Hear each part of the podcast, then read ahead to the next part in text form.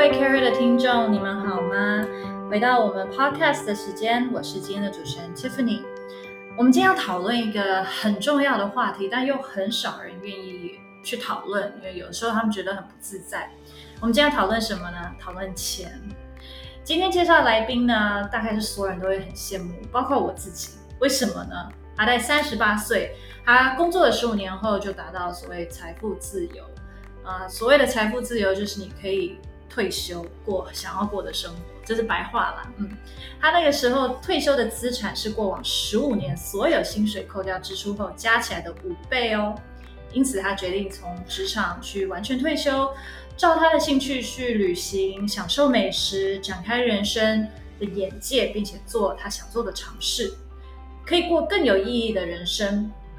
但是呢，也因为这样，他看到很多。身边的在工作的女性以及专业的经理人，因为埋首于工作，当职场有变动的时候，或者是生活上有一些困新的挑战出现的时候，因为对财务没有规划好，或者是没有做好提前退休的准备，在需要的时候没有办法做出对自己或者是家人最好的决定，因此他呢，想要跟更多人分享如何达到财富自由。更重要的是了解到底重要性是什么。那么我们今天要欢迎的呢，就是 CC 张，让 CC 来跟我们分享他的这个历程。我们欢迎 CC。嗨，各位 CAREhER 的听众，大家好，我是 CC。谢谢 Tiffany 的介绍。谢谢 CC 今天来。呃，我们刚刚讲了很多，但是其实对于财务自由这四个字，很多人的。概念是非常的模糊的，所以我刚刚这样讲，这样讲对吗？就是可以退休了。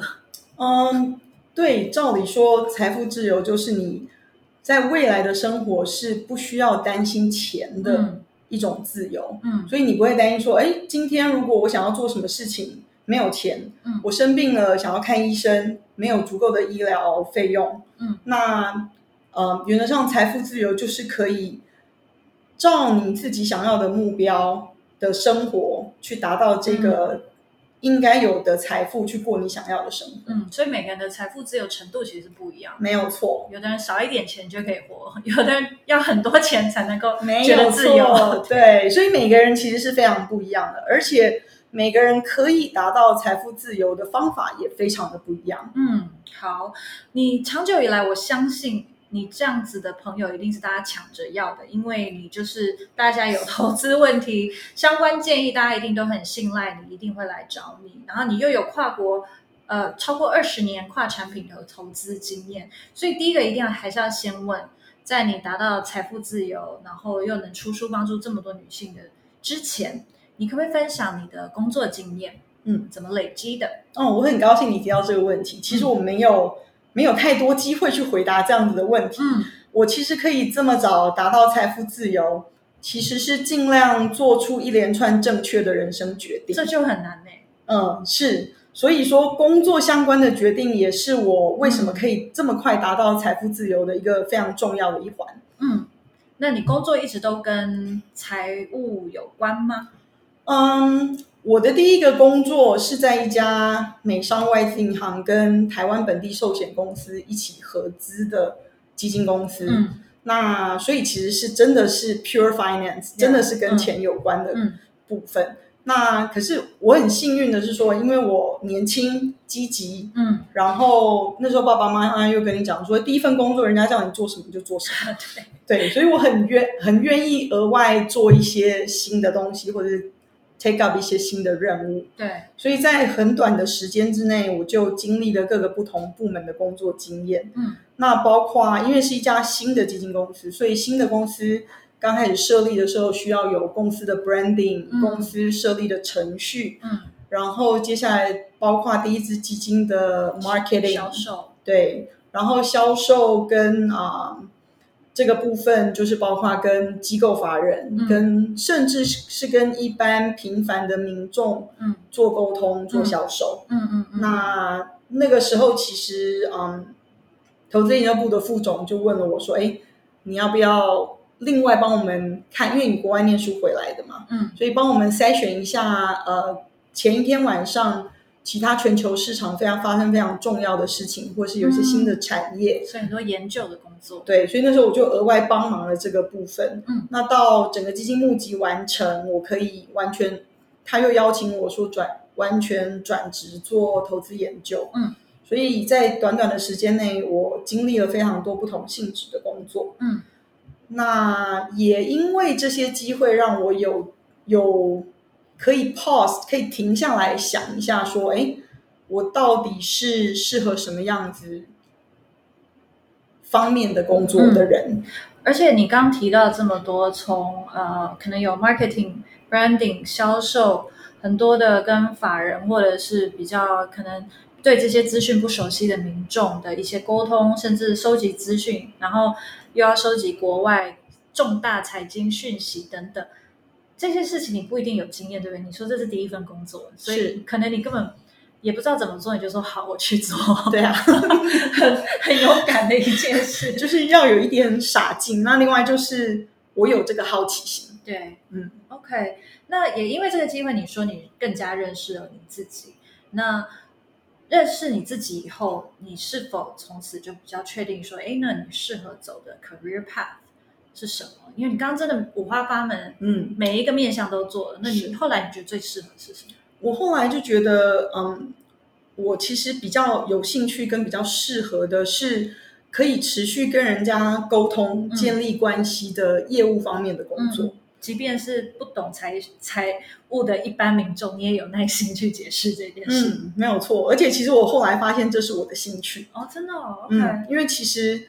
啊、呃，像我现在是教人家理财的教练，对，嗯，可是我发现教懂就是认为他自己懂的人理财，跟教完全不懂的人理财，那个成就感是非常不一样的。嗯，那只是你要必须用白话讲给他们听，嗯，嗯，做决策的过程跟如何去嗯培养自己的能力，嗯。所以你的工作性质听起来是一个所谓很需要密集沟通、开放沟通的一个环境。那在那个本土证券，也不对，应该说寿险跟外商的第一份工作以后，后来你又选择了什么呢？嗯，嗯，因为我后来其实考思考过以后，知道说，哎，我适合的是业务方面的工作。那另外就是，我也发现我其实需要一个可以更可以。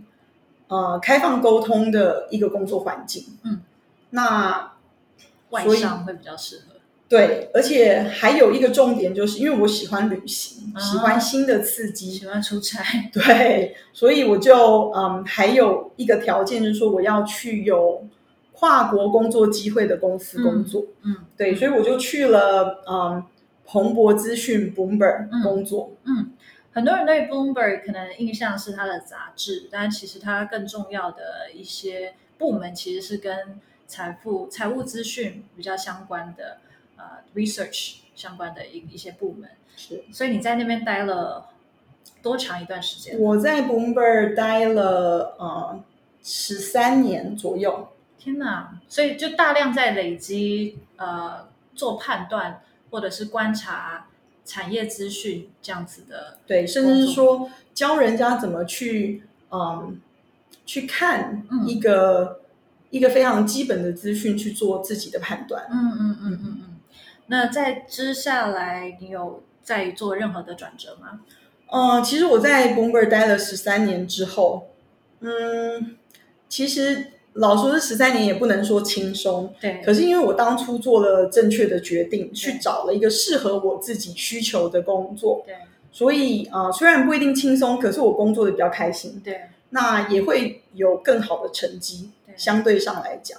那因为这个工作让我对不同国家、不同金融机构的部门运作有不同的了解，嗯、变成是有一个非常广的广度，就是任何跟钱有关的。嗯机构他们每一个部门对钱的需求跟他们追求的目标什么都其实都不太一样。对，每个机构对钱的目标可能不一样，是，就是很多人会忽略掉，或者是每个市场、每个国家的市场在看的东西也不一样。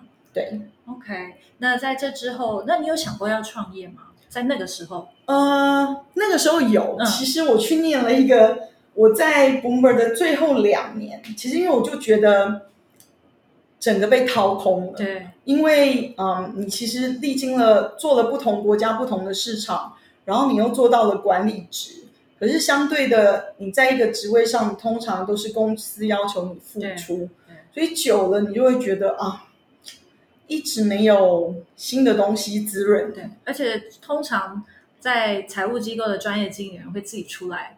开一个 fund，所以那时候有这样子的冒险过吗？嗯，有啊，我就一直想要做一个转变，对，然后再加上我其实，在那段时间也离了离了婚，嗯嗯，对，所以就一直想办，我觉得心心情上一直想要找一个新的人生出路，对，可是我那时候一直没有找到方向，所以为了这件事，我也去念了一个 EMBA，嗯嗯，那嗯花了。四百万台币去念了一个全球知名的 EMBA，可是对我来说收获非常的多。对，那可是我念完 EMBA 之后就决定退休。哦，真的？嗯，其实那时候就我那时候就三十八岁啊，啊，真是太棒了。对，其实那时候有做过创业的准备，可是后来没有往下走，因为我知道我不想要一个人创业。对，所以我一定是跟伙伴一起走。嗯嗯，对。那可是好玩的是，在我决定要退休之后。就来了一个非常有趣的邀请，嗯，那那时候我有一个同学是 UBS，嗯，全球资产管理公司的全球的头，嗯嗯，那他那时候想要自己跳出来做事情，那这种 partner 不是应该大家都梦寐以求？没有错，因为他对产品对 operation 非常的熟，对，那他知道我对 marketing 对 selling 这件事情非常的好。非常的适合他的需求，而且他可能不想跟笨蛋沟通，所以派你去跟笨蛋沟通。对，呃，是同学嘛，所以已经有基础的认识，对，对，至少不会差在不是跟陌生人合作。对，对。所以那时候我们就一起创立了一个资产管理公司，嗯、那专门是管理投资移民的资金。嗯嗯嗯嗯，呀、yeah，好耶。那这些工作经历，你可不可以给我一句，他教了你什么？你觉得？我觉得，如果总观我所有过往工作经验加起来，我的工作经历给了我更完整的国际观，嗯，那还有更谦虚开放的学习态度，嗯，因为我知道我永远不够，嗯嗯，世界一直在变得更好，嗯，那这持续影响着我，也反映在我自己的财富的管理上面，嗯嗯嗯，很多人也有在。你类似的工作经验，但是它不一定达到财富自由，所以我觉得很重要一块还是你的正确的判断跟决定，不是只有在工作上，像你的投资理财上面，因为大家都说就是投资理财有赚有赔嘛。那很大一部分其实投资或理财都是关于资讯的整合，还有呃，继而去做出真正的判断。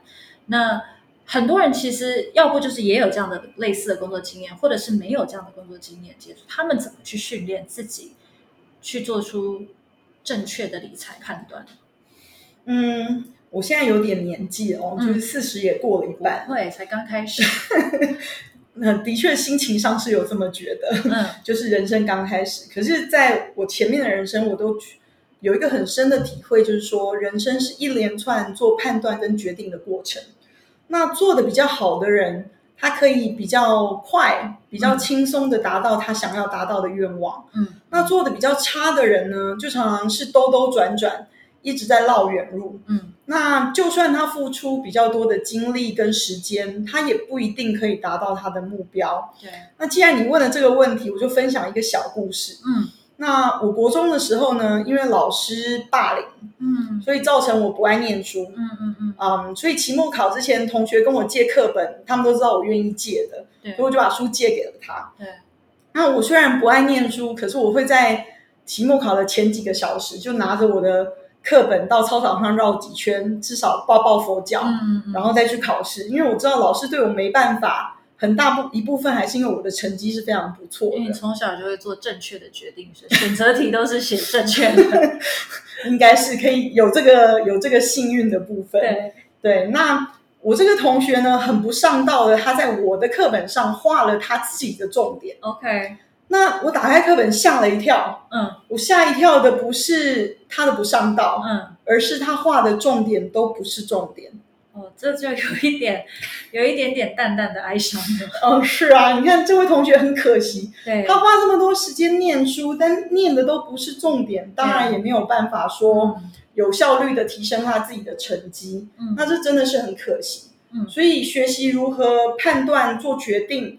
找出适合自己的有效方法非常的重要。嗯，那我相信大家在理财上也有同样的问题。嗯嗯，这是一个可以培养的能力。嗯，需要练习。嗯，这非常重要，需要练习。这不是与生俱来的能力。对，那这也是我擅长帮助我学生成长的一个很重要的部分，嗯，就是如何做出对自己最好的理财判断跟决定。对，你刚才有说需要练习。然后，有很多东西的确一定是需要 coaching 来做，但是有没有一个很 basic，就是我们只是想要把自己准备好，比如说多阅读什么，或者是多去观察什么，有没有一两个你可以建议大家现在就做？嗯，我觉得其实大家在现在这个资讯爆炸的时代，对，嗯，可以开始做最基本的事情。我相信很多。女生想理财，可是从来不愿意看财经相关的新闻。嗯，没错。那当然，第一件事情是它很枯燥，对，对不对？那你也不懂他在说什么。对。可是我觉得我有同感，因为就算我是之前是做金融业的，我也觉得看报纸这件事情，或者看相关新闻这件事情，是真的蛮枯燥的。对啊，《经济日报》你觉得有谁会打开来看？是不是？没错。可是我觉得大家如果想要理财，嗯，尤其是做好的理财，真的需要花一点时间培养自己的能力。嗯，老实说，这些事情你如果知道对你有什么影响，嗯，就不会枯燥。嗯，所以你先可以开始做的一件事情，可能就是先挑你有兴趣的部分，嗯，做基本的观察。嗯嗯嗯，比如说你提到《经济日报》，嗯，《工商时报》，对。能做的是，你如果平常连碰都不碰，现在可以的是试着打开它，对，看头条就好了，对，看标题就好了，嗯，做一些训练，然后看看跟你有切身相关的，比如说，哎，你对苹果很有兴趣，嗯、喜欢苹果的产品，没错，你就可以看看，哎，今天有关苹果的新闻，可能就会抓住你的眼光，嗯嗯，嗯，那你读了。标题是不是有一两个字不认识？试着去了解那一两个字是什么意思。嗯嗯。那每天一点点，其实就会有一些累积。对，比如说，呃，我们我觉得对女生来说，尤其是我们可能有些东西觉得很遥远，可是其实有些东西是比你想象中近很多。比如说 luxury goods 好了，比如 LVMH、Tiffany 这些牌子，你听起来马上就会。有一点反应，那你可以再往前推一点，去看他们的制造，他们的一些公司公司对，或者是啊、呃、谁又并购了谁？这些品牌如果是所谓的呃 consumer 的，你其实会还蛮耳熟的。那像我来说，我很喜欢用苹果的产品。我就会自真的就会自动自发想要看一下，哎，因为我也想知道什么时候有新的 iPhone 嘛。那你下一个那个 iPad 长什么样？赶快存钱。对啊，然后它的价价钱大概会定在哪？又有什么新的功能？是。那这些东西就可以去往后推，尤其台湾又是它的制造业之一，没有有很多很多，不管是台股、美股，其实就可以开始去学习，去大概让自己知道一下，不要那么害怕。没有错。嗯，对，其实通常我碰到的。学生都是因为害怕，对，而不愿意往前走。嗯，可是好玩的是，通常我们做完第一个月的咨询，每个人都追着我要做更多，嗯，因为他们的兴趣被开发了。对对对，那这件事情很重要。嗯，你刚刚有讲到，就是我们先开始去看一些头条啊、资讯啊，但是。怎么判断这资讯是不是正确的？独立思考这件事情也不是那么容易，尤其对于你不太知道状况的人来说。因为我搞不好觉得这个记者讲的是对的，或这个分析师讲的是对的。但如果他们是对的，他们早就已经退休了，对，就是没有错。所以我我又怎么办呢？嗯，我觉得可以做的事情，可能一开始可以做的就是开始。让自己尝试着去分辨你看的这个文章里面有多少成分是基本资讯？嗯，所谓的基本资讯就是 raw data。嗯，比如说它有一个正确的来源。嗯，比如说哦，好，销售数字。对对，这就是一个数字。对对，那可能在整篇文章的下面就有说了，市场认为没有做得很好，没有达到预期，没有怎么样。那这个就是看法。对对，okay. 所以。训练自己知道说，他写这一篇文章想要，因为现在的记者需要的是你的点阅率，对，那他会想尽办法，包括下不对的标题，或者下比较耸动耸动的标题，嗯，让你去点开来看。嗯，可是当我发现现在有很多新闻，就是你点进去看之后，发现文不对题，对，或者是你看了他的嗯意见，就是。记者本身自己的意见，或者是他从别人那边听来的意见，这不一定是要是你的意见。对，你自己可以看这篇文章里面的基本资料，就是 raw data 的部分来做你自己的判断。嗯嗯嗯。那你有没有做过很错误的判断？哦，当然有啊，造成了损失。哦，当然有，当然有。那你怎么去处理这件事？嗯。我当然是做过非常多错误的判断，而且你有经历过金融危机吧？啊、哦，是是是，当然是好几个金融危机。哦、对，我的年代刚好是有好几个金融危机要金融，嗯，要要经过。嗯，那我其实我在我的书里面有提到，我在二零零八年的金融危机的时候，曾经三天之内我就在股票市场赔了超过千万，这是我从来没有碰过的情形，而且它还不是。账面上的亏损千万，因为当时心理上我们原本不恐慌，嗯，可是因为整个市场都没有经历过这样子的事情，所以大家都很恐慌，包括所有的专业经理人都是。所以我听了非常多人的警告说，说、欸、你要赶快把你的投资部位出清掉。所以我就真的很努力去做了。可是在我好不容易三天，因为其实当时你想要卖，不是说你想卖就卖得掉的。嗯嗯所以好不容易三天把它分批慢慢的卖掉之后，回过头来看，却发现我是卖在市场的最低点。哦，都反弹了。后来，对，市场恢复理性反弹，我却因为完全没有投资部位，也没有办法享受到市场反弹的好处。对，所以就真的是一个非常惨痛的经验。嗯嗯。那你说怎么处理呢？当然就是要很心痛的学到我的教训啊。嗯。可是其实。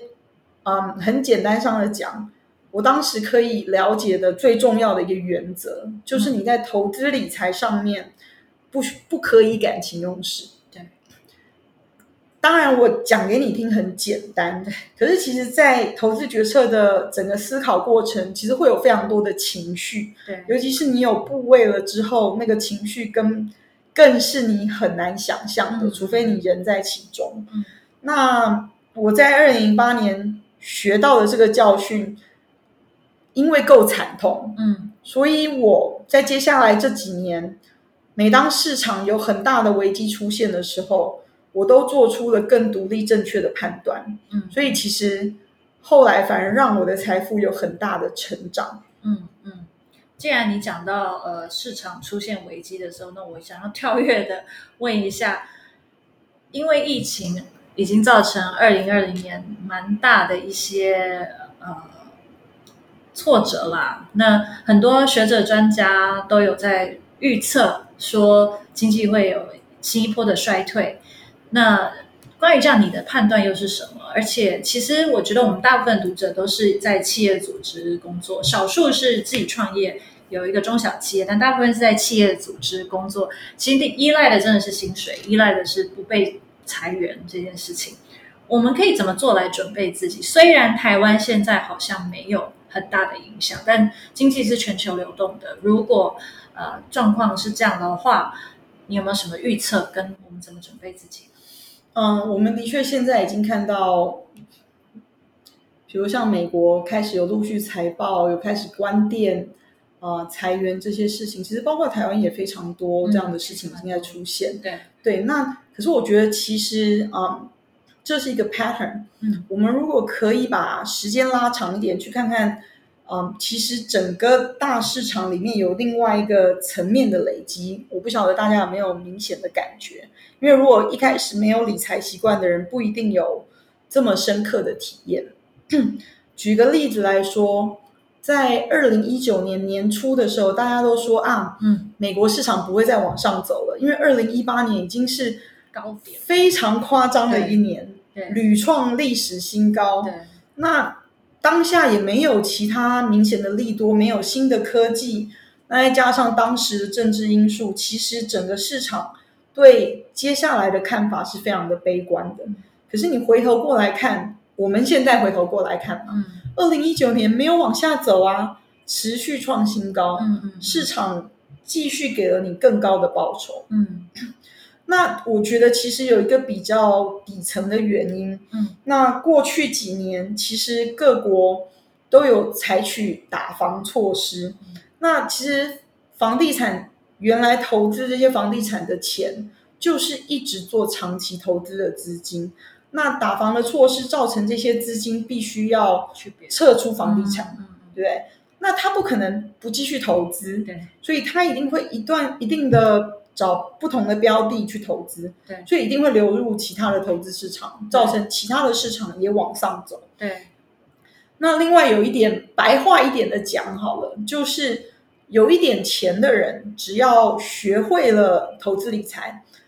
就会不断的持续下去，嗯，那因为他们就有深切的体认说投资理财的好处，对，因为他们的他们自己就看过他们的财富比别人更快速的累积，倍数成长，没有错，所以有钱的人会更有钱，对，因为他们懂得投资理财，对，不会投资理财的人会远远的落后，嗯嗯嗯，那可以依赖薪水是一件好事，嗯。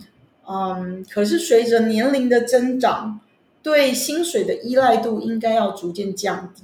嗯，不然哪一天突然没有薪水可以依赖，嗯，就完全没有办法过日子。嗯，那其实我看过身边非常多的朋友有这样子的状况，不管说当下在职场是一个多高的职位，对，当公司的态度政策改变的时候。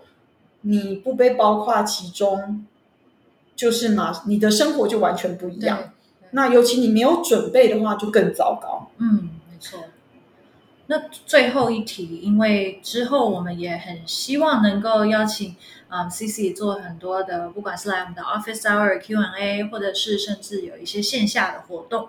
但是对于在工作的女性，尤其是我们的读者，大概啊八到十年左右的女性来说。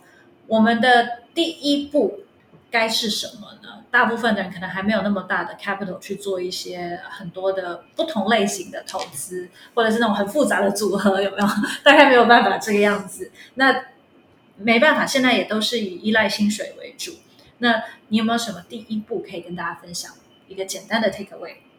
嗯，我的建议就是，已经在职场上一段时间的女性，应该真的花一点时间。好好检视一下你自己现在的财务状况，这是第一步。嗯，那第二步呢，就是去想象一下你接下来十年想要达成的人生目标是什么。嗯嗯，那照理说，工作了一段时间，应该要有一些积蓄了，不管多或少。嗯，这是不是足够？